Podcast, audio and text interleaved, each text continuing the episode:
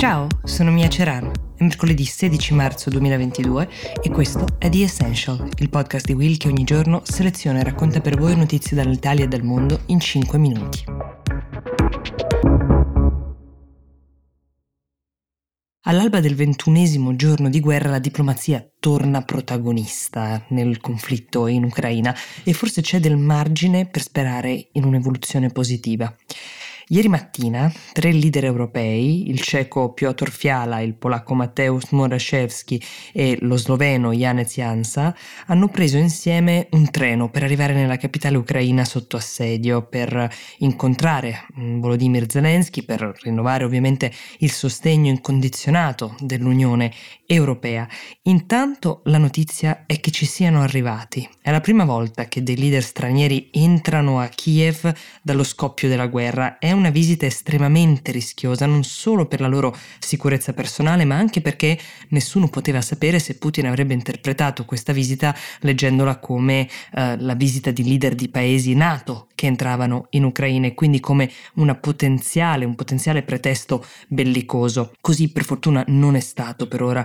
Nello stesso giorno c'è stato un altro sviluppo inatteso e sono state le parole di Volodymyr Zelensky che ha dichiarato di aver preso atto del fatto che che l'Ucraina non entrerà a far parte della Nato.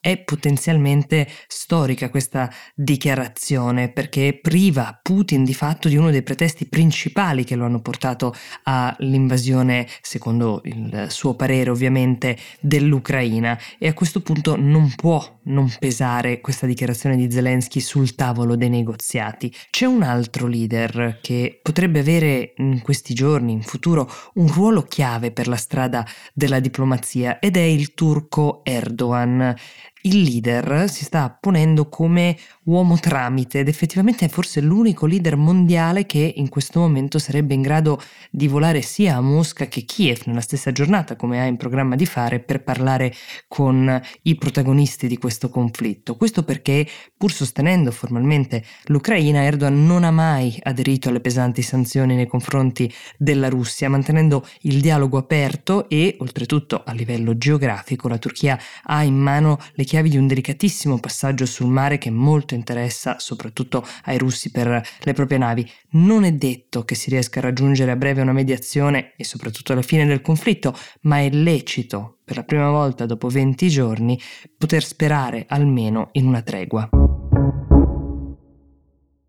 Potreste averlo visto online, il video di un notiziario del canale russo Channel One, uno dei canali più seguiti del paese, dove mentre una giornalista conduceva il telegiornale con le notizie confezionate secondo il gradimento del governo ovviamente, alle sue spalle, come un disturbatore di quelli che tutti abbiamo visto agire sui nostri canali, è comparsa una donna bionda con un cartello che diceva No war, fermate la guerra, scritto in cirillico, non credete alla propaganda qui vi stanno mentendo. Solo che quella donna non era un disturbatore o un folle, ma una giornalista a sua volta che cercava di interrompere un flusso di notizie dello stesso canale per cui lei lavora, tutte volte a raccontare la verità secondo Putin, quindi senza menzionare una guerra, ma parlando solo di operazione militare speciale come ha fatto lui stesso dal giorno 1.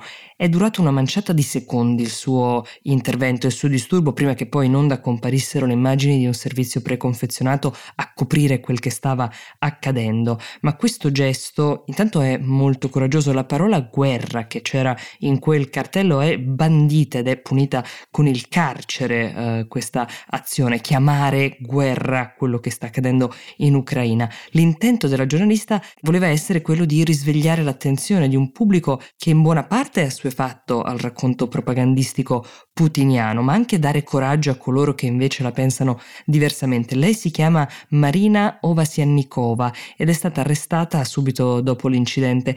Poco prima di quell'incidente aveva messo online un video nel quale definiva la guerra in Ucraina un crimine crimine e invitava i cittadini russi a ribellarsi per fermare questa folla e a protestare perché, secondo le sue parole, non c'è da aver paura perché non ci possono arrestare tutti, così aveva detto. È stata anche multata per questo video, una multa non salatissima, l'equivalente di 250 euro. In tribunale invece si è dichiarata non colpevole di fronte all'accusa di aver organizzato una manifestazione pubblica non autorizzata e non è chiaro in questo momento se l'aspetta anche un processo per la sua irruzione televisiva e soprattutto bisogna vedere se verrà processata tenendo conto di quella legge a cui facevo riferimento prima, questa nuova legge russa creata apposta per punire coloro che definiscono la mossa militare russa invasione o guerra, ma anche per punire la generica diffusione di fake news sul conflitto. Ovviamente a stabilire cosa siano fake news o meno sarebbe il Cremlino. L'irruzione della giornalista è avvenuta domenica sera. La Osiannikova ha dichiarato che non ha dormito per due giorni, che è stata interrogata per oltre 14 ore durante il suo fermo, senza che nessun suo difensore fosse presente, né le è stata data la possibilità di contattare nessuno dei suoi cari. Um, si sono detti stupiti delle sue azioni i colleghi di lavoro di Channel One. Uno di loro ha anche dichiarato la signora Ovsianikova, madre di due bambini, non si è mai occupata di temi politici, principalmente si occupava di bambini, cani e della casa. Sui suoi canali social invece sono comparsi tanti complimenti e incoraggiamenti in russo, in ucraino e in inglese e lo stesso Zelensky l'ha ringraziata per aver detto la verità. Macron, il presidente francese, si è offerto di garantirle protezione o facendola trasferire all'ambasciata eh, francese a Mosca o offrendole asilo e ha dichiarato che ne avrebbe parlato nel suo prossimo colloquio con Putin. The Essential per oggi si ferma qui, io vi do appuntamento domani e vi auguro una buona giornata.